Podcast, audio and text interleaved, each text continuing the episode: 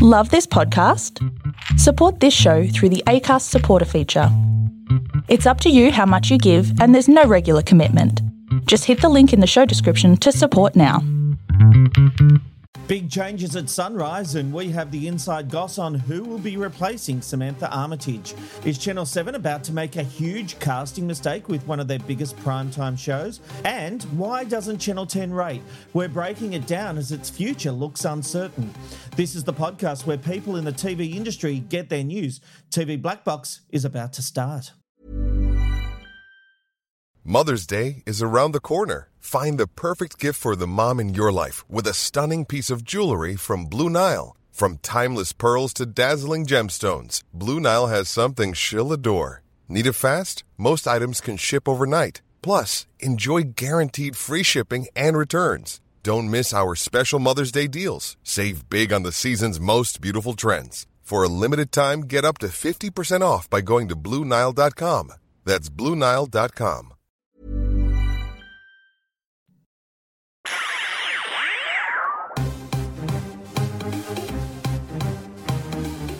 This is TV Black Box, bringing you the inside goss from the TV industry. And it's a very big welcome to the TV Black Box podcast. And as usual, I'm joined by a very interesting group of people who not only are TV viewers, they know their stuff, and no one else compares, really. Starting off with Sarah Monahan, actress extraordinaire, one of my favourite sitcoms. We were talking about this on the Ange Robin Robbo show last night, uh, Sarah, and I was asked, What is my favourite Australian sitcom? And I said, Hey, Dad, despite the controversies, despite all the crap that went down, it was still a bloody good show.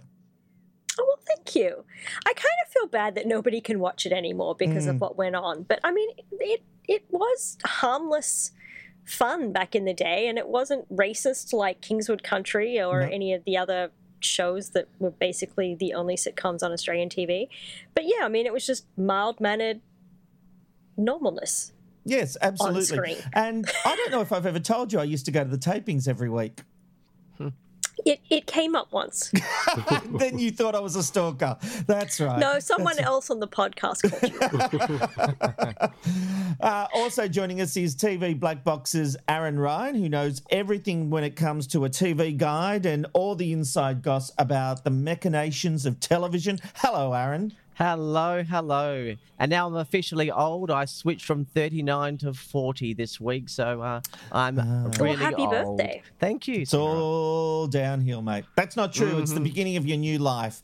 Uh, also joining us, uh, Rod is away again this week as he works on another production. But joining us is former executive drama writer. Uh, writer for many Australian television shows. It's none other than Dan Bennett. Welcome back to the pod, Dan. Thank you, Rob. So you invite me back for one week, and now you can't get rid of me. I So Although, when Rod couldn't make this week, you were my first call because it might have just been easy. Probably, uh, yeah, there you go. again, Dan? I'm easy. I've been called easy all my career, so we'll, go- we'll run with that. No, you know I love you. I love having you on this podcast. Good so, to be back. Uh, Danny's obviously also doing the TV Binge Box podcast, which came back uh, last week and is actually just a great podcast. I listened last week and it's really easy listening. It's really enjoyable. thank you. So I appreciate you doing this podcast as well, mate. Pleasure. All right. Well, that's enough of the love. Yeah. Let's get into the big stories of the week because big changes are coming to Australia's number one breakfast show. With Sam Armitage announcing on Monday that she is leaving Channel 7's Sunrise program. While rumours were circulating over the weekend that she was being let go, I can tell you my sources have confirmed it was 100% Sam's decision but her last day will be Thursday. In her announcement, she noted the tumultuous previous year and the need for rest and time with her family. As I revealed first on the TV Black Box website, trusted sources have told me Nat Barr will replace Armitage. Nat has been with the show for 18 years. Sam will be on a retainer with Seven, so rival networks will not be able to snap her up. Sarah, Sam Armitage, great talent. What do you think about Nat moving into the role? I mean, Nat's been there forever, so I feel like she kind of deserves to finally get like the front bench, right? Um, but I mean, good for her that she's finally gonna get the job that she's probably always actually wanted, and hopefully she enjoys it and it doesn't turn out as crappy as it did for Sam. Is it a risk for Seven? They've passed her over once. They put Sam in after Mel, um, but it, the viewers will like this, won't they? I think they will. They'll finally have a brunette on TV. Everyone's a blonde. Literally every one of them is a blonde, isn't it? So finally they're going to have something, you know, more representative. Aaron, I think this will play well with the Sunrise viewers. Do you think, though, it will be an opportunity for Nine to get ratings on the Today Show up? I don't think think so at all. I think she's part of the Sunrise family, and I think this seems to be the Australian way, where hard work, respect, and putting in the hard yards absolutely pays off. Um, mm. This is a fantastic and well-deserved promotion for Nat Barr. She's a beautiful, down-to-earth, kind of professional person that she's put her heart into the program, and so this is well-deserved. I would like to think that the newsreader choice would be probably more important now because obviously that person fills in um, as the presenter. I'd love to see Natasha Natasha Belling in that role, but um, that's going to be a hard pick for the network next. Well, Dan, this is an interesting point because there have been criticisms that cows are more represented on Sunrise than diversity in Australia.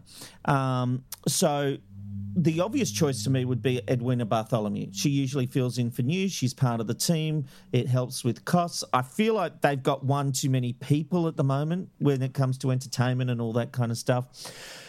But it would make sense to go down the diversity route with the news reading role. It's an opportunity, isn't it? It's absolutely an opportunity. I think what they will focus on most is making the transition as comfortable as possible for the audience. As you said, Eddie probably slips most seamlessly into that position because she is the regular fill in, but she is only just back from her maternity leave and at the moment is only doing a few days a week, so she may not be interested in um, five days a week reading the news. Mm. Um, I think Monique Wright would be fantastic bumping her over from Weekend Sunrise and giving her that lead news role, which being the main fill in for Nat, and maybe I think Tash and Matt on the weekends would be fantastic. I agree that Tash should be somewhere. She's too good to not be working.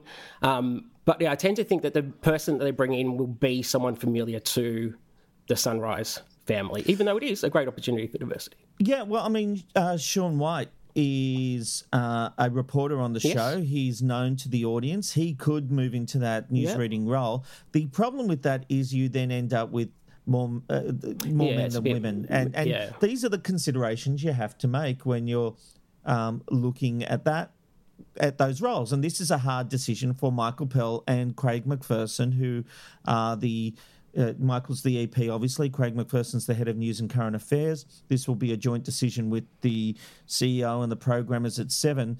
But there are a lot of thoughts that go into this role. Putting mm. that into the chair seems the easiest decision. That mm. newsreader, I think, will be much harder. All right.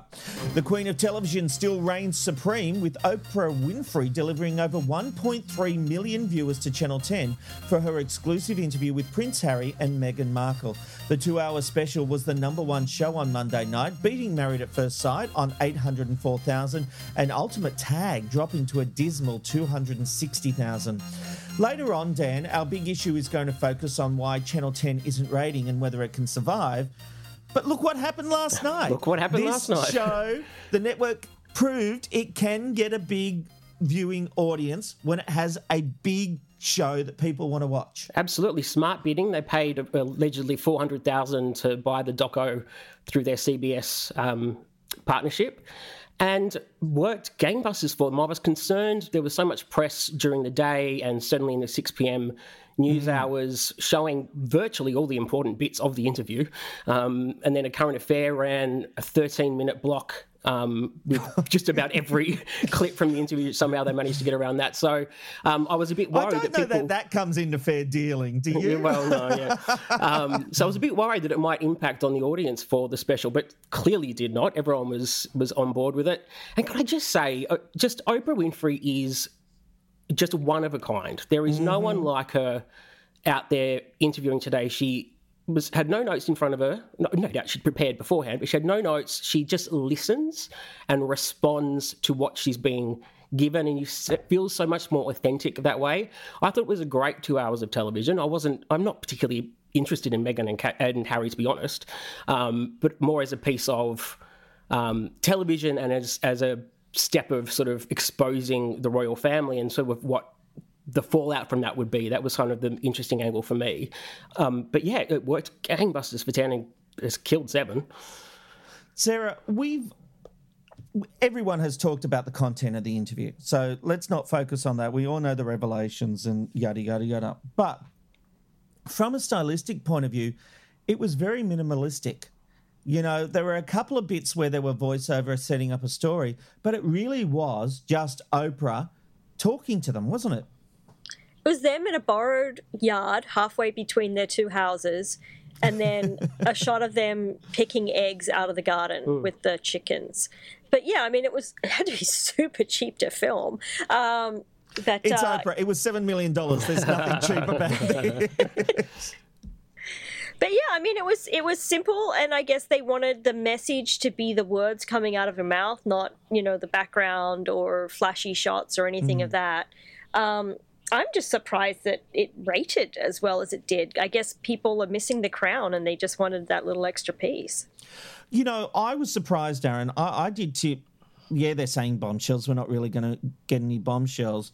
And then the first clip started coming out, and I was going, oh, maybe we will. And we certainly did. I was live blogging this, and it it it more than lived up to the hype. I was hoping telepathy was going to come through here. I thought, please don't throw to me. I cannot stand the royal family. I can't stand anything to do with them. I don't understand why they're on covers of every magazines or why we care when one of them has a kid. I have no. I, I was actually going to watch it just because we were doing this podcast that I knew it would come up, but I couldn't even get myself to watch it for this podcast. So I have all I'll say about the ratings were they were absolutely fantastic, um, and well done to Channel Ten for that. But don't get me involved. I hate the royal family. Sorry. My thing was is they there was a lot of bombshells, but if you're not like I've learned this from when I went through, you know, like something happened to me on the set of Hey Dad, and everyone's like, if you don't name names, and their whole thing mm. was they said all that shit, and then they didn't name any names, and then they backtracked on so much stuff. It was like, well, no, it wasn't the Queen, and it wasn't Dad, and it wasn't Grandpa. No, no, no, it was just somebody out there, and it's like, for fuck's sake, if you're gonna say shit like that, you need to be like But is it that giving a little bit You know, like the, that, uh, it came across to me that they actually do care about the institution, but they also didn't like the way they'd been treated by the institution and wanted to say, "This is what we went through, and it's not good enough. You need to change." But they didn't. They weren't out to destroy the institution, and a lot of people are saying that's what exactly what they were trying to do. That's not where I believe they were coming from, and. I do. The racism card is such a big card. Why can't they say this happened, but we don't want to go into details? We actually don't want to destroy someone's life. What we're trying to say here is these are the things you put up with when you are a member of this family. Why do they have to name the name? because otherwise she's just playing the victim card. Like there was a lot of things that she said, and like I, But I Sarah, get when you that. first came out about Hey Dad, you couldn't name Robert Hughes. True. Well, but no, it's see, but that's my whole thing is I'm so conflicted on it because uh, part of me completely believes everything they say because you watch the royal family and you know that bullshit goes on. But at the same time, at the beginning, she was like, "Oh, you know, when I met Harry, I never researched what went into the royal family and what any of my duties would be," and I'm like, "Really? You never like Googled Harry? Like, I don't buy that shit." But did she and need it's to like, Google Harry? Everyone knows Harry. He's in well, the apparently papers all she didn't. She said, I didn't know anything about the royal family. You know, and I'm like, I don't buy that when you're on the way to meet the queen that you don't Google. She uh, wasn't at on her way to stuff meet the up. Queen. This is a furphy. We need to be clear, and I really did watch every frame of this interview. she was never on her way to meet the Queen. She was out Oh, she with was Harry. there. She was going to an event. There was she was not meant to meet the Queen that day. The Queen was nearby, She- and the Queen was the one who said, "I want to meet Harry's girlfriend. Let's get together." So everyone had to scramble to be able to meet the Queen, and she had to quickly learn what's expected because her presu- presumption was, yes, of course you curtsy in public and all that kind of stuff, but not when you're in private. This is your grandmother. Surely you're not curtsying. She didn't understand how serious it was that you still had to curtsy to the Queen even in private. And I think But that's even- realistic. But after that, you'd think that she would have started doing some research before they got married, right? Like, oh shit, you have to curtsy even in private. Maybe I should be doing some kind of research into Who's what this is going to entail. after that point? But she said she didn't. No, she said she didn't Google Harry. But then she said she didn't do any research on what the job would entail of being a wife. Well, she thought they In would the teach royal her, family. teach her. I don't think that's unreasonable either. I think she just thought it would be we all said red we weren't going to carpets get and, bogged down and in the content. This was about the the interview as a television event. But uh, anyway, did great numbers for 10. Ultimate Tag, the big loser here last night, Dan, 260,000 viewers. Now, look, Seven will obviously take a step back and say this was up against a big primetime special, but every other show held up. Four Corners did well. Uh, Married at First Sight still did uh, 806,000. Is there really an excuse for a number like that? I don't think so. I mean, obviously they will play the Harry, Meghan, Oprah card. Um, but I think it was a misstep for them not to pivot on the scheduling of this show. When Holy Moly started to fall in a ditch, um, they were coming from a pretty dodgy place in that time slot, and to back it up with another show that was a not too dissimilar premise, family fun, you know, nonsense. Um, it was always sort of doomed to fail. I think I'm surprised that they didn't decide make the call to to pull it.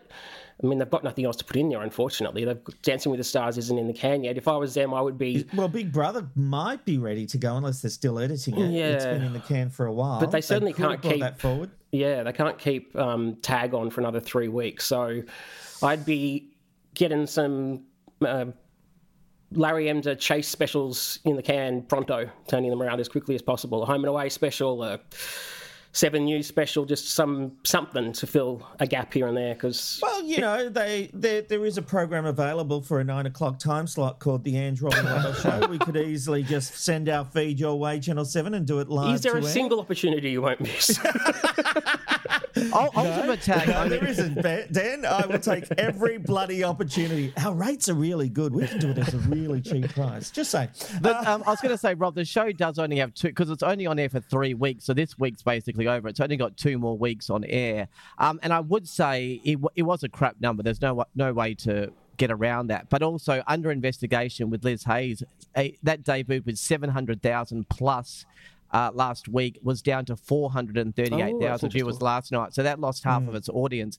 So maybe there was a bit of uh, Meghan and Harry stuff in there with that as well. But that is a really low number though for Ultimate Tag. But just putting it in context, context. Oh, there. look, and I agree with that. And I think we absolutely need to see what it rates next week. But to be honest, I did watch a bit of Ultimate Tag, and I, for a game or two, I was real. I was really on the edge of my seat. I was like, "Oh my god, these people!" And then I got a little bit over it. You know, like I, I lasted about two and a half games, and then I was like, eh, "I'm all right, thanks." And I've got no desire to go back to it. It is impressive. It's amazing to watch the physicality, uh, but it's not must watch for me. All right. Soldier turned TV host Ant Middleton has been axed from the next series of SAS Who Dares Wins in the UK after controversy and disagreements within the network. A Channel 4 spokesperson has said, Our views and values are not aligned and we will not be working with him. This comes after Ant's controversial tweet about Black Lives Matter protesters and when he urged his followers to carry on as normal despite the pandemic. Middleton has said he feels like he achieved everything he could within the format and is happy to step down to allow for new blood. Seven, though, has confirmed that he will still be taking part in the next season of SAS Australia. This is interesting to me, Sarah. He's faced a lot of controversy in the UK, but that controversy hasn't really reached Australia. Is that why he's not damaged goods here and Seven are happy to continue with him? Yeah, I mean, if if if he's if nobody knows what's going on over there and he's still clean here, then keep using him since he was already in the first season. I mean, it could catch up. We're in a global world where everything happens very fast with cancel culture, but I mean, for now, if if if they're good, they're good. So does that mean basically, Sarah, that values are based on the blowback for possible ratings hmm. detriment? I think that's all networks care about. I don't think there's any disagreement with that, is there, Dan? Oh, no, not really. But I mean, this case is all just about brand alignment, right? So over in the UK, channel channel four is it? Channel four, yeah, Yeah, Channel 4. Um, it they because it was public over there, it didn't align with their brand. Because it hasn't gone public here, it's it's not a consideration for Seven. Should it become an issue here, then Seven will have to make that call. But I think in the short term, it's not an issue here. The show did gangbusters last year. I certainly wouldn't be messing with the format on the off chance that um, people become outraged on this side of the globe.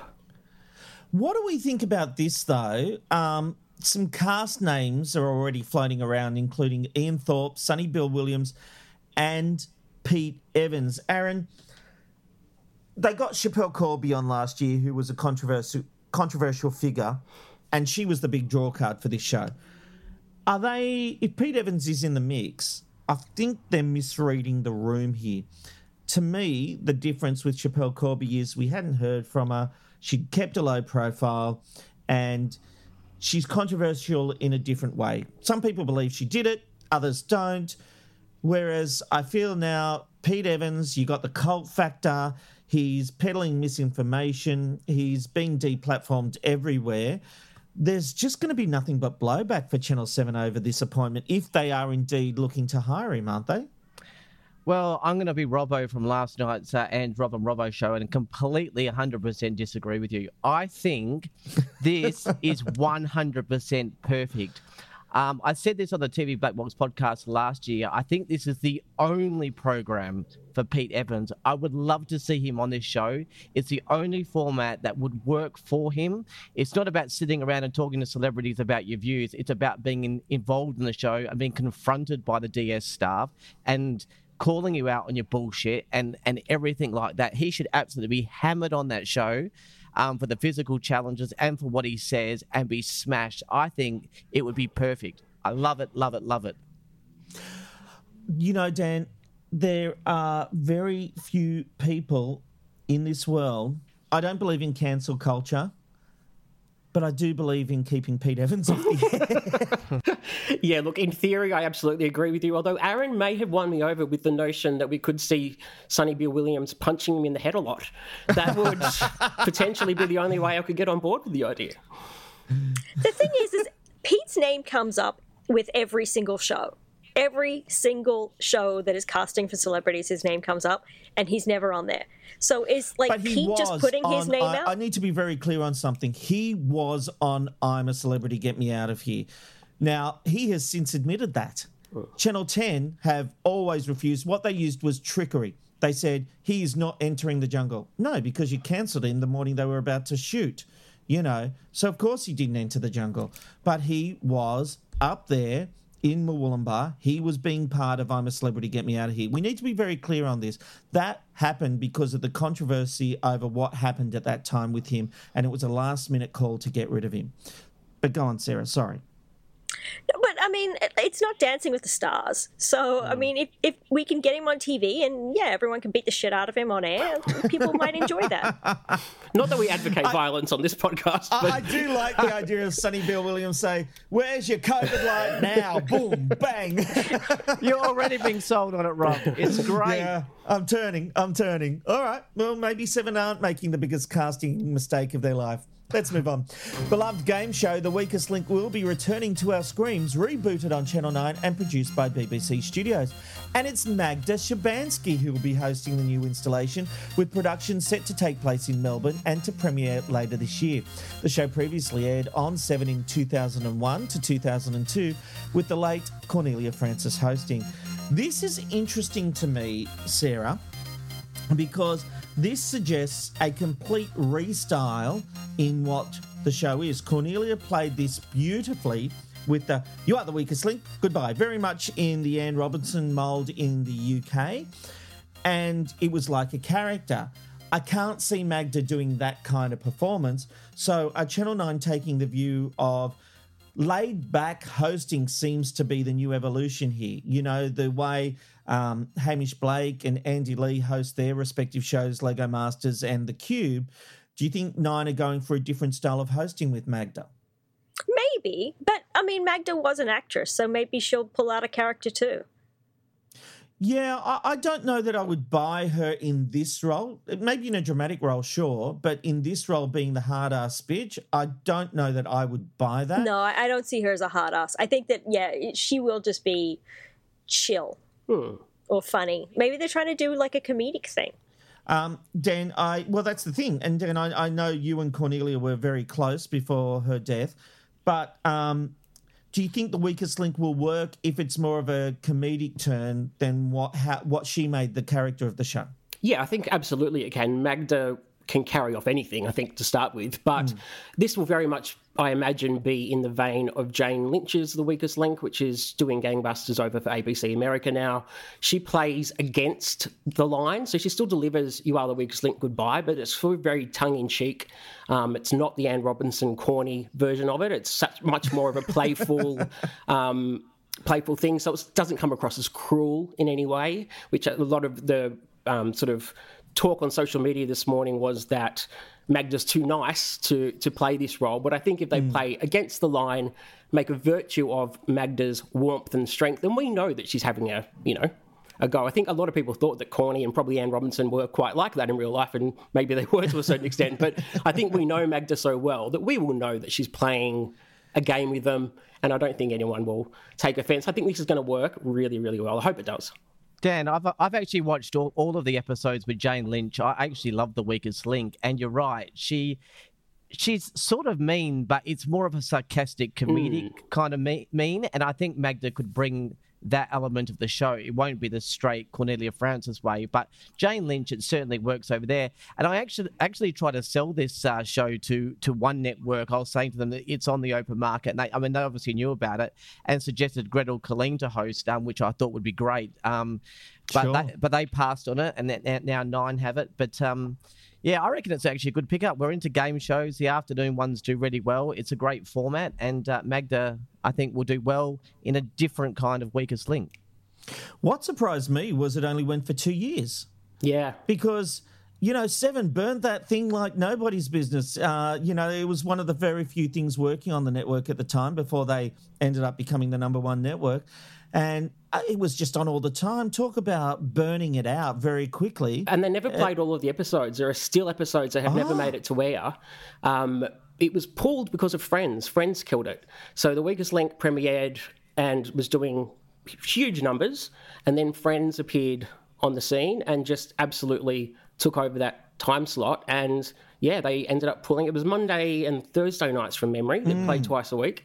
Um, and yeah, according to Corny, there were still many episodes that never um, made it to the screen. Wow. So yeah, it was a Back when networks weren't afraid to burn money like that. that's right. TV Black Box exclusive there. There you go. Seven thirty Yeah. next Monday. Let's pull Ultimate Tag and wheel out some. I tell you what, I, I'd watch. I tell you what, I would watch it. I would. It's a bit of a spoiler too, right? For nine, yeah. I would watch that. If Seven did that, I, I don't know what the uh, copyright and all that kind yeah. of stuff would be, but my God, I would watch that just as a trip down memory lane. Mm. Anyway, let's talk about ratings. Week 10 was essentially a rinse and repeat in terms of ratings, with 9 taking out the top spot with a 30.6 network share. 7 was in second place with 25.1, followed by the ABC on 19, and 10 was again in fourth place on 17.1%. In terms of primary channel shares, the ranking stayed exactly the same. 9 1 every city except for Perth, no surprises there. MAFS continues to dominate, and Under Investigation got off to a great start on 719,000, but as we've already discussed, that figure did drop this week already. Holy Moly went out with a whimper, and Gogglebox was 10's best show. Aaron, were there any surprises for you last week? Absolutely none. I think we're all expecting Married at First Sight to come out on top, and now with the NRL coming this week, isn't it? Um, they'll probably do even better. Um, Channel Seven just need to get through a couple of weeks of Ultimate Tag. Um, then we've got Easter, Big Brother coming out. Um, the AFL starts, so no surprises in there. I don't think anyone will be surprised that Married at First Sight and Channel Nine are on top, uh, and Channel Ten just bubbling along. Dan, it's been a hard start to this quarter for Seven. Holy moly had potential. It's launched with a million viewers, but I, I do think it was on too many times and too long each each night. You know, Yeah. it was on multiple nights a week. It's tough for Seven at this stage of the game, isn't it? Well, they kind of by they kind of necessarily have to be in a holding pattern at this point until they can do their event run of Dancing with the Stars, and then get Big Brother on air. They really don't have um, many options, which is a shame. Thankfully, the news. You know, continues to prop them up on week well, every day of the week. Home and away had a big rebound last week, which was great to see after the week before where it had really struggled. Um, the biggest takeaway from me for last week, or the biggest pleasant surprise, was that Amazing Grace um, launched really well for nine in the sort of mid fives. Um, tricky at nine o'clock at night to launch a new drama, new Australian drama, um, but the audience gave it a go and tuned in, and I hope they continue to do that.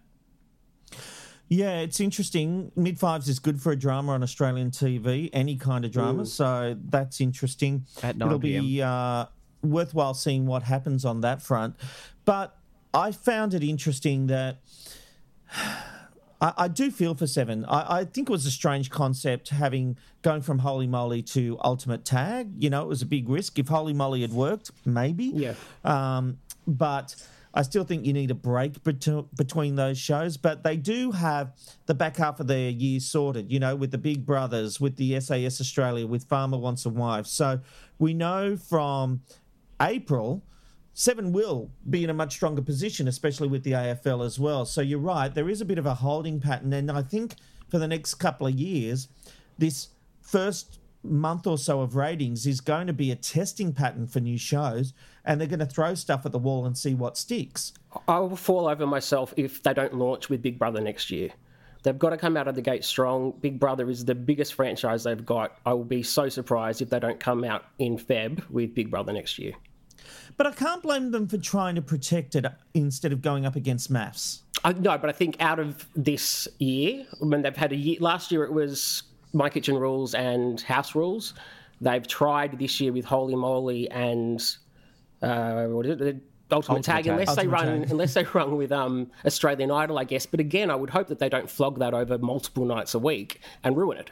So you know, But doesn't a format like Australian Idol work over multiple nights a week? I, I Three feel or it's very different to Holy Moly. Oh, totally. Yeah, yeah. yeah. There's, because there's no story in Holy Moly or Ultimate Tag. There's no ongoing thread that you're following. Like There's there no is. narrative, No absolutely. narrative. Yeah. Um, whereas there, there is to a certain extent in Idol, but uh, again, three or four nights a week is too much. Two nights, maybe. Yeah, but people used to say that about MAFS, and we all watch But it. But it's a soap opera. You expect to see that five nights a week or whatever it is. Not that I watch it, but yeah. I'd be, Yeah, yeah. I'd be interested to know what people thought about though the ratings decline of the Cube, because it did launch on Channel 10 with between 550 and 600,000, and then week two it came back with I think it was 381, and that's just from memory, about 300 and something thousand. Everyone said Holy Moly was too long, too many nights. They're playing this 60 minutes, one night a week, and 70% of the audience turned away for episode two. I'm not quite sure what explains that. I think we'll talk about that more when we get to the big issue, but it's a very fair point. My theory has always been it is up to the promos and the network to get viewers to a show uh, for the first episode because you're selling what this is, right? So you're selling the concept. It's then up to the show to hold it. I personally enjoyed The Cube. I will admit, I haven't seen episode two yet, right? But I did like it. But it wasn't a must watch for me. It was like, oh, this is interesting. Like it. You know, like Yeah. I like Andy Lee. I thought his hosting was brilliant. I thought the production was brilliant. Like, I can't fault the show. Hmm. But I haven't watched episode two. I think it's on the wrong night, but we can get to that a bit later. Hmm. Okay, that's interesting because we are going to talk about Channel 10 and what's going on with that network and, and what can possibly be done going forward. But all right, now it's time for Hatches and Dispatches with Sarah. Thanks, Rob. Ex Sunrise star Simon Reeve has settled with Channel 7 in the legal battle over unpaid entitlements. While the settlement between the parties is not known, Reeve was asking for more than half a million dollars of entitlements and compensation after he was let go by the network. As reported by TV Tonight, it is the end of an era with Seven set to depart their Martin Place studio by the end of 2022. It has been home to Seven News and Sunrise for 17 years, and they will be joining its headquarters in Eveleigh, bringing all divisions of Seven Sydney together for the first time in 40 years. And despite troublesome ratings over the past seasons, The Bachelor is returning and its star has been revealed. 31 year old airline pilot, Jimmy Nicholson, will be next in line in the search for love. And that's back to you, Rob. Yeah, they've got a lot of good coverage. Ten would be happy with that. Coming up, we're going to do a big issue on what's going on with 10, why doesn't it rate, and what is its future. Plus, we'll be opening up the TV binge box to find out what everyone's been watching. You might get a few tips. TV Black Box will be right back.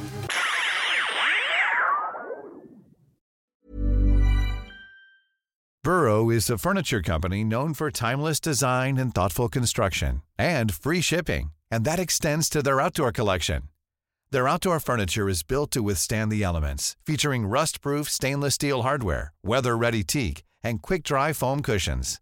For Memorial Day, get 15% off your Burrow purchase at burrow.com slash ACAST and up to 25% off outdoor. That's up to 25% off outdoor furniture at burrow.com slash ACAST.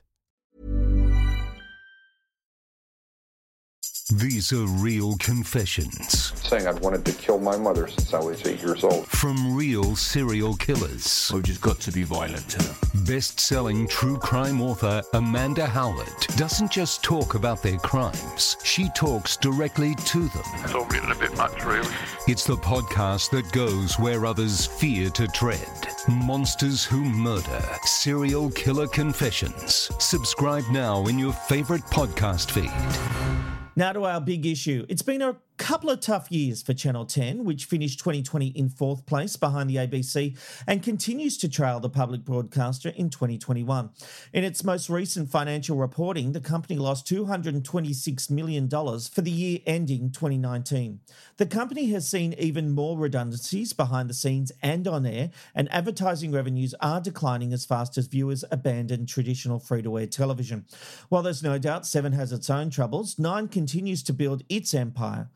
But those in the know in TV land suggest programs on 9 and 7 will automatically fare better than anything that premieres on Channel 10. The most recent example is The Cube, a great format with a great host in Andy Lee, but it failed to attract a significant audience when it launched a couple of weeks back. So, is that theory true? Does 10 suffer from a branding issue with viewers more skeptical of its programs, or is it simply not choosing the right shows? Aaron, do you choose a show based on the network it's airing on or the show itself? Uh, definitely on the show itself now. But 10 to 15 years ago, there was definitely a perception that um, indeed a reality, uh, uh, and a reality that uh, the show launching on 10 would be worse off than if it aired on 7 or 9. So if Channel 7 launches Packed to the Rafters to 2 million viewers, if it had aired on Channel 10 on the same night, it would get 1 million viewers. Um, There were a lot of factors in the past lead in, lead out, promotion, the fact that 7 was sort of trusted as the being the home of Australian drama, demographics, marketing. All of that plays into a show's performance. However, with so many channels and streaming services these days, um, the lead in and lead out is not a, uh, as big factor. Um, and 10 have launched. 10, like, let's have a look. Harry and Meghan, uh, people tuned in for that. The Amazing Race, it does well. Could it have done better on 9 or 7? Well, I don't think, not necessarily. The Amazing Race does well considering the competition and has beaten Holy Moly, and I'd expect it to beat Ultimate Tag. People will find Gogglebox, even though no one's watching the two programs before it. MasterChef is huge. The Cube, I actually thought launched quite well. Five hundred and sixty thousand is actually quite good these days. Is that- it? yeah, it like, is. sorry, a launch for the Cube should have got 800,000. nothing is going to be as big as like the 900,000 shows is just basically MasterChef and and um, sh- shows like that. Maybe The Voice in in its heyday, um, the lead outs now look the project at 7 p.m. Um, is roughly sometimes on the same par as Home and Away. So the lead out's not doing well. People are just seeking out particular programs, and just because Holy Moly launches on Channel Seven. You know, nobody's watching it. It's actually the content that people are looking for these days. It's funny you say that because, Dan, it wasn't that long ago, David Leckie, when he was CEO of Seven, said, We can put anything on, it'll rate. Because there was a belief in the brand and people trusted Seven to deliver good shows. So, where does this leave 10? Are they not choosing the right shows? 10 have always had this problem. There has been an inherent trust from the audience in the brands of 7 and 9. Um, that shows that will launch there will necessarily bring a higher audience than 10. I worked at 10. I was told the first day I walked in the door that you were pushing shit uphill. Sorry, excuse my French. Pushing shit uphill much more um, at 10 to get anything to work because there wasn't the trust in the brand. How that came about, I'm not entirely sure. Um, back in the day, 10 wasn't the network that I used to watch all the time, it was 7. But I have to say, for me now, Network 10 is kind of a tale of, of two stories. Their 7.30 slot is the slot that I watch most of commercial television all year round. Their big brands, their big franchises are the go-tos for me. I love um, Australian Survivor, MasterChef, I'm a Celebrity, Amazing Race. Those are shows that drive me to watch broadcast television, which is a you know a nearly impossible feat these days. What they have is a problem on either side of that. They have nothing leading in to the 7:30 slot, and then they've got really nothing out the back of it. They don't have a show, with the exception of um, Have You Been Paying Attention, which runs the back end of the year. Um, they've got nothing for that nine o'clock slot that gets viewers in. I mean, SVU repeats just aren't going to cut it. Not to mention, but two of them um, at in prime time on a Thursday night or Bull on a Wednesday night. They just don't have the content for the back end. Whether or not they can afford it, whether or not they're just not choosing the right shows, I don't know. But the reason I think that their entire night isn't feeling better when you know if it was if they could carry that 7:30 audience through then they'd be happy days. But they're just not able to retain any of that audience. And they've also got a problem, just to jump quickly back to the cube, I think, with uh, sort of themes for their nights. There's not a huge sensible flow between their schedule. I think the cube should be on Thursday nights leading into Gogglebox. That feels like a really family friendly flow. Um, you know, Bondi Rescue and Territory Cops doesn't. I don't think of Gogglebox when I think of them. I think sort of more, you know, I'm having a cup of tea as opposed to, you know, I'm playing Twisted with my mates kind of thing. Like it's just got a different feel and a different vibe. Um, so, and I think, yeah, I think that's little things like that would help. But really, it is it is their post nine o'clock time slot that is just the the ass falls out of them every night. Well, I'd also argue it's their pre 7:30 Well, time slot yeah, as well. yeah. The project isn't a killer in the ratings for all the publicity it gets. and I'm demos really well, not though. shit-canning. Yeah. I'm not shit-canning the project. I'm just saying that it it create it generates a lot of news copy and doesn't get the ratings return you would expect for all that free publicity. Um, and I think that the problem is that the project rises and falls based on what the 7:30 show is. When the mm. Bachelor's on, the project does better. Mm. When it's not on and there's and 10 struggling at 7:30, the project does lower, and that's just a simple fact. Mm. It's interesting that there are whispers now going around that CBS will will offload 10. Um, this is new information I've only just recently heard, but there there are whispers that CBS. We've got to remember, seven, CBS didn't go out to acquire Ten, mm. right? They inherited it through Ten's administration with Lachlan Murdoch making a play to get the, the network at a really cheap price. It forced it into administration, and Murdoch thought he was going to be able to pick that up. CBS came in and said, "Well, hang on, we've got so many, we've got so much money tied up in Ten with our output deals and everything else. We actually want to take it to try and recoup our own costs." So Ten was never a strategy for CBS. It was almost like an inheritance. So the question is whether CBS sees there's future here for the network. Maybe they do. That's certainly not the whispers going out at the moment. And as we saw in its last financial reporting, it lost 226 million. I would expect that figure to get better because since that reporting, they have reduced a lot of costs. We've seen the people from the newsroom go. We've seen a, a lot of behind the scenes redundancies. So I expect that figure to get better. The question is whether they can get back into the black with their reporting for the end of 2020, which I think will come around June or July. So, is there a future for 10, Dan? The, the revenues are shrinking. Advertising market is closing up. We're now looking at, we're having a conversation here saying the Cube got off to a great launch because it got 500 and something thousand. You know, like, where is television going?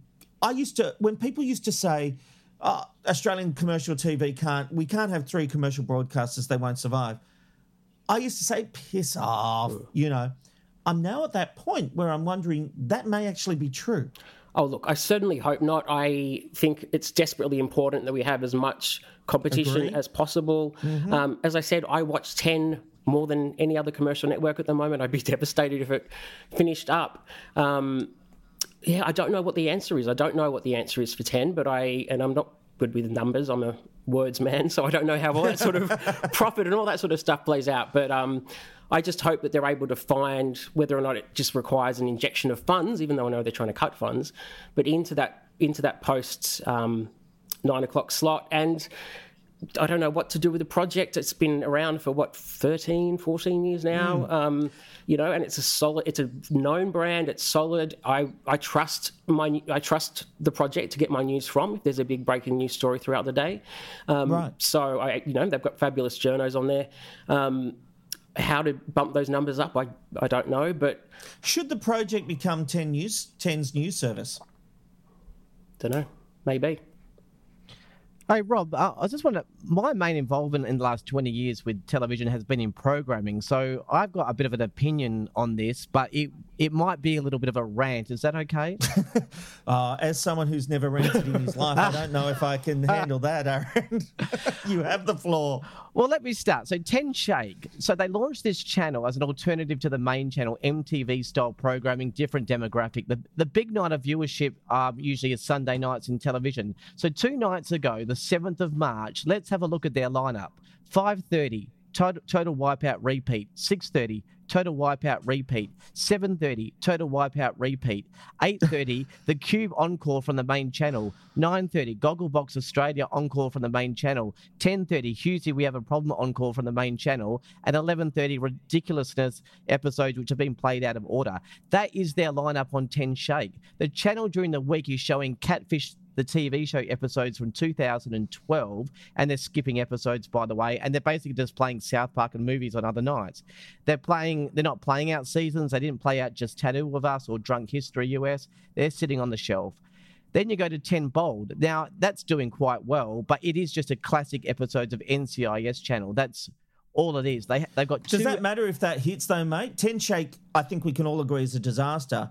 But 10 Bold is actually a success story. Yeah, it is a success success, success story, but I'm saying it, that is built on classic episodes, which is fine. They've got two hours of new content uh, this week. 48 hours, which the current affairs program from the US, which they used to fast track, which is now being played four months old now, and a show called LA's Finest with Jessica Alba, which played out last September overseas.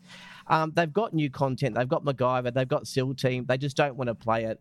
So there's no chance, even if they air it now, that they're going to fast track it. It's just irrelevant. 10 Peach, doing quite well, of course, with all the comedies and stuff, but two hours of new programming. Friday night, um, they're showing The Conners, which is, you know, the spin-off from Roseanne episodes from last year. And Friday night at 10.30, they're showing Charmed from 2019 episodes. Now, my issue is that it probably does deserve a 10.30 slot. I'm not saying it should be on at 8.30. It probably deserves a 10.30 slot. But why not play it last year at 10.30 so the episodes they're screening now are fast-tracked? At least 10 would appear like they're fresh and relevant. The only place you can see fast-tracked episodes of Charmed is on 10 Peach. But they're showing them 18 months later. I don't know why a viewer would want to seek out um, you know, those kind of programs. Also, Ten acquired the sitcom Mum from Channel 9. Um, they really mucked around with that show, but, but Ten decided to start it from season one. They played season two, three, four, five. And then I thought straight after that, they'll play the never before seen season six of Mum. But no, they went back to season one. Um, and they're not screening it. They've got all these shows sitting on the shelf, like The Unicorn, A Million Little Things, um, Nancy Drew, The Neighborhood, shows that they could play in some sort of t- time slot, fast track. So you could say 10 Peach is relevant. We've got all the latest shows, latest episodes, but these are episodes from 18 months ago. And my last one on obviously the main channel, and actually Dan covered most of this. Uh, uh, you know, up to 7.30 you know the ratings aren't too good you know but they're showing the project encores at 10.30 at night now instead of 11.30 so they're showing a program three hours after it airs. It's ridiculous. And those late night shows like Colbert and corden you know people that are interested in those shows would watch both of those shows. But channel 10 actually show them against each other. They show Colbert on the main channel on 10 and at exactly the same time they show corden on uh, i think on 10 shake As Dan says, the 9:30 slots are dead. FBI repeats on Sunday. Graham Norton show encores Mondays. Bull re- repeats Wednesdays. Can I just say, Graham Norton's becoming my new Jamie Oliver. I love the Graham Norton show, but it yes, does not rate. at 8:30 on a Friday night. But does, it need to be uh, on at 9:30 on a Monday night, plus on 10 Shake, plus on everything else? They really only have the Amazing Race, Susie, the Cube, Gogglebox, and Bondi Rescue. That's it, and a couple of American shows around it. And finally, I just want to say, on top of all that, they have the best and most helpful programming teams around. So, hello to Michelle, Amy, Susan in there. They're fabulous to deal with. They're hardworking and professional. But Bev McGarvey has some personal issues, obviously, with TV Black Box. So, the punishment that they want to send us is they won't send us certain material like TV guides and so on. Bev, it's not punishing us. You're actually punishing yourselves. It's their lineup that has not been promoted to literally hundreds of thousands of uh, unique viewers per month or on the Ro- and Robin Robbo show.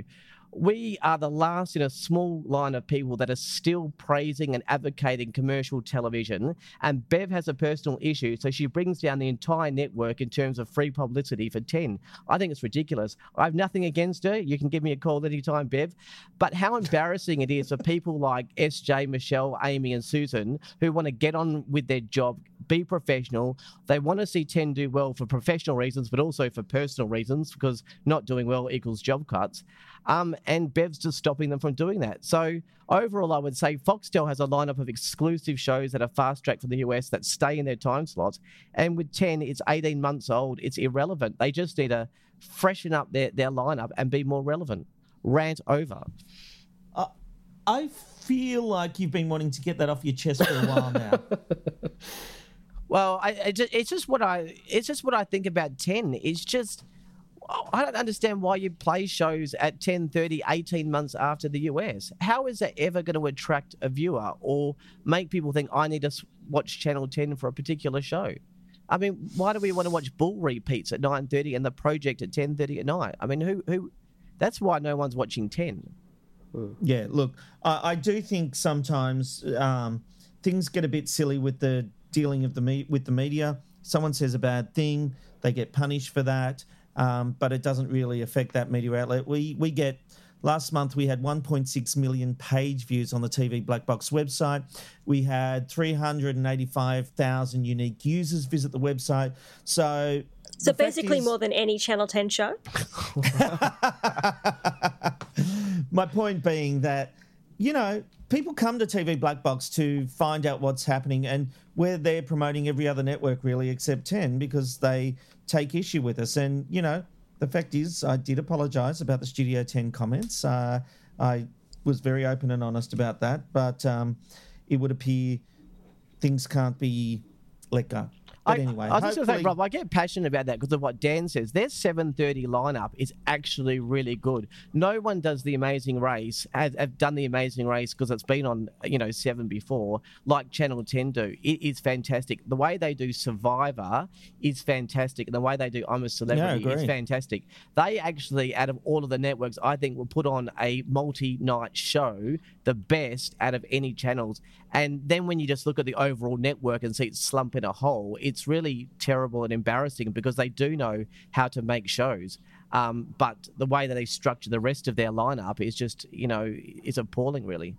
Well, this is the thing. I actually think they need to look at some stripped programming from nine o'clock. There is a hole in the market here for nine o'clock programming, and and I'm not saying I know what it is. Sarah, what do you think? Is there any in Australia? Like, I haven't seen Australian TV in over a year, obviously, because I'm not there. But um, are there any Australian late night TV shows No, like no, like the, I mean, there used to be. Um, no, there is. There's the Ange Robin Robbo show, but that's a streaming. No, but I mean, there, were- remember before Letterman was on air and they had Steve Yeah. Vizard on Yeah, Seven, and then nothing like Nine that. bought Letterman and got zone. rid of it, and then Rove had a TV show for a while. Yep, but none of that. maybe Ten should bring back late night show. Yeah, and, but not a straight news. The fact is, people want more than that. And look, it is it is does not cost a lot to do panel based programming. Um, But do I it like an definitely think- American, like Colbert or like Trevor Noah or like any of those shows where you know, or Letterman or The thing I would say about that is those shows are really expensive to Mm. produce because you need writers. Like to do monologues and comedy bits, you need writers. What you actually need to do, and I'm I'm sorry, I'm not being a smartass when I say this, but you take a format like Studio 10 or um, the Ange Robin Robbo show, where you have a basis of a show, and you rely on the performers to create comedic moments in amongst news moments. You know, like the fact is, we're an internet show, and so many of our viewers tell us that they get their news from us, right? So they're not going to the 6 p.m. newses for their news. They're actually watching it on the Ange Robin Robbo show. Plus, they're getting some opinion thrown in, and that's helped shaping their opinion because we don't agree on everything. So they're hearing arguments, they're getting more of an insight. We did a segment on Catherine Folbigg, and people were saying, I've seen so many reports on this lady, and for the first time, I actually understand what this is all about.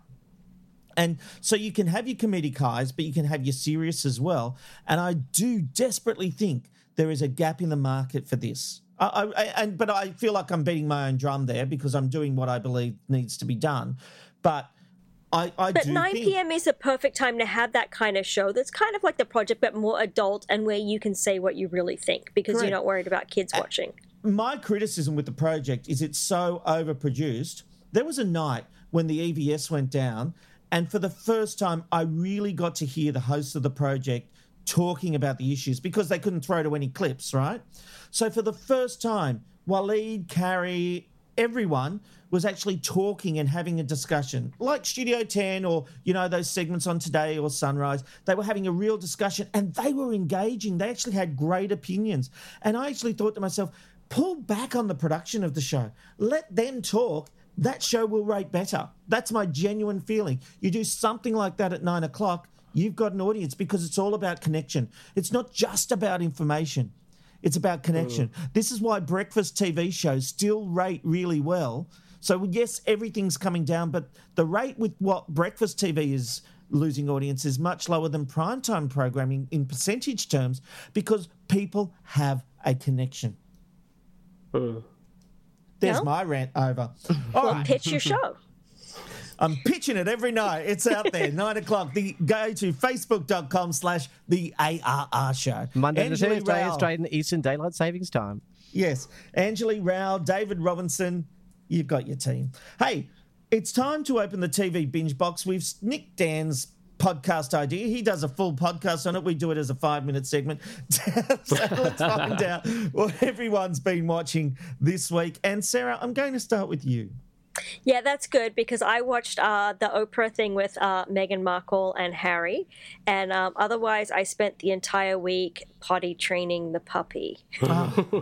there was no television because literally every time you turned it on, he peed on the floor. So Yeah. Well, we know who's ruling the boat there. Aaron, what Yeah. have you been watching?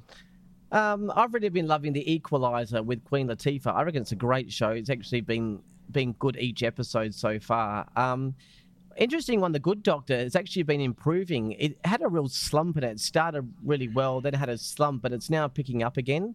Um, and the only other one I'll mention is what we've mentioned tonight, Ultimate Tag. And what's really annoying about the show actually is that episode two, the one that screened on the Harry and Meghan night, was actually a lot better than episode one. They probably might have wanted to start with episode two first. Um, it was actually a lot tighter, and the games were actually more interesting. Um, So, yeah, that's what I've been watching this week.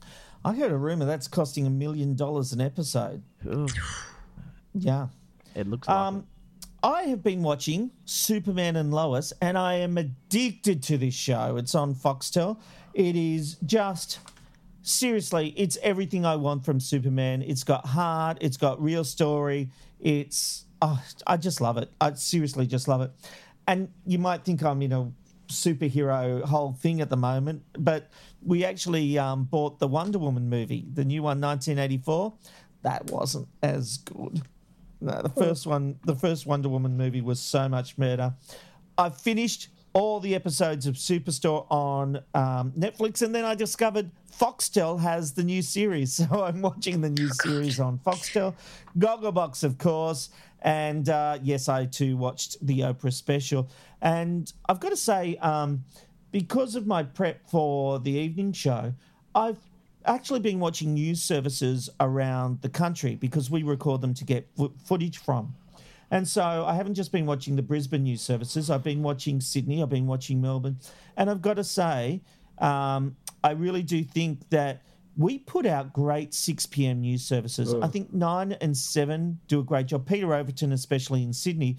But in Melbourne, I've been watching both services, and really, we do great product that would stand on any world stage. And so, a tip of the hat to the news services that people produce around the country each and every day. I think they do a great job. Dan, what have you been watching? I have also been watching Gogglebox and The Amazing Race. As I said, I agree with Aaron. The Good Doctor has had a massive resurgence this year. They have got a whole bunch of new characters in, and it's kind of given the show a whole new drive. So I'm loving that. And two documentaries that I want to mention very quickly. One is Murder Amongst the Mormons on Netflix. It's a three part true crime doco, which ends in a way that I did not see coming. Um, it's all about sort of manipulation and being deceptive, and it's really, really compelling. Only three episodes, so very easy to get through. And have any of you guys been watching Allen versus Farrow? The documentary about No, Woody I Allen and yet. Mia Farrow.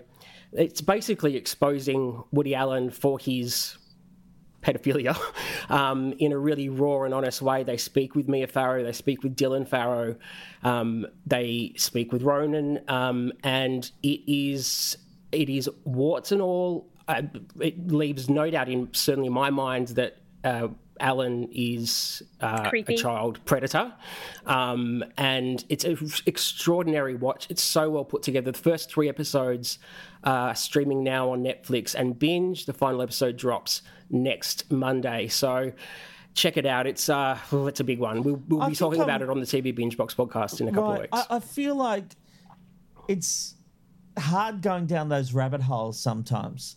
Yeah, you've got to be in the right headspace. I wouldn't, if you're feeling a bit fragile or it is likely to trigger you in any way, it's probably not the best thing to put on. But uh, it's a, it's a fascinating story, and particularly because Woody Allen still has an enormous amount of support in Hollywood. He's still revered, um, and I don't know how we can reconcile the way that we have treated other people who have been accused of similar crimes and have not necessarily even been um, proven to be guilty of them, uh, with the way that he's treated and still revered and rewarded. And he is on tape. There are tapes of him, Mia Farrow recorded conversations that are going out for the first time in this documentary, where he admits to sleeping with Soon-Yi when she was 15 and 16. It is extraordinary stuff, and I just don't. It fascinates me that he's still allowed to. Yeah, but people uh, in Hollywood still love Roman Polanski. Yeah, It's like- again, it's- yeah, it's just yeah. It's just you're right. Anyway, Well, that that's, a, that's a big issue for another week, I think.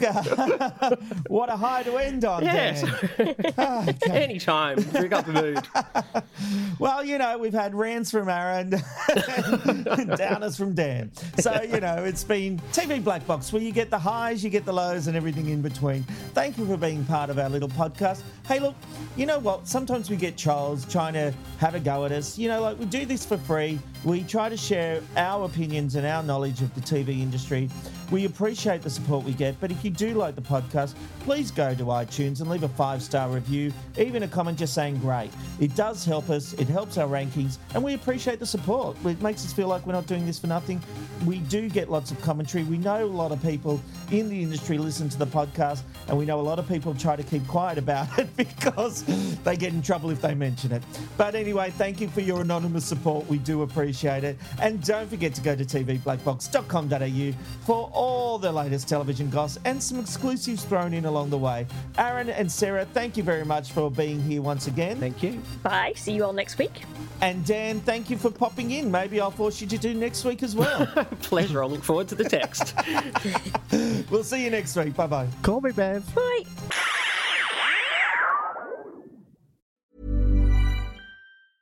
Hey, it's Paige DeSorbo from Giggly Squad. High quality fashion without the price tag. Say hello to Quince. I'm snagging high-end essentials like cozy cashmere sweaters, sleek leather jackets, fine jewelry, and so much more. With Quince being 50 to 80% less than similar brands. And they partner with factories that prioritize safe, ethical, and responsible manufacturing. I love that. Luxury quality within reach. Go to quince.com slash style to get free shipping and 365 day returns on your next order. Quince.com slash style.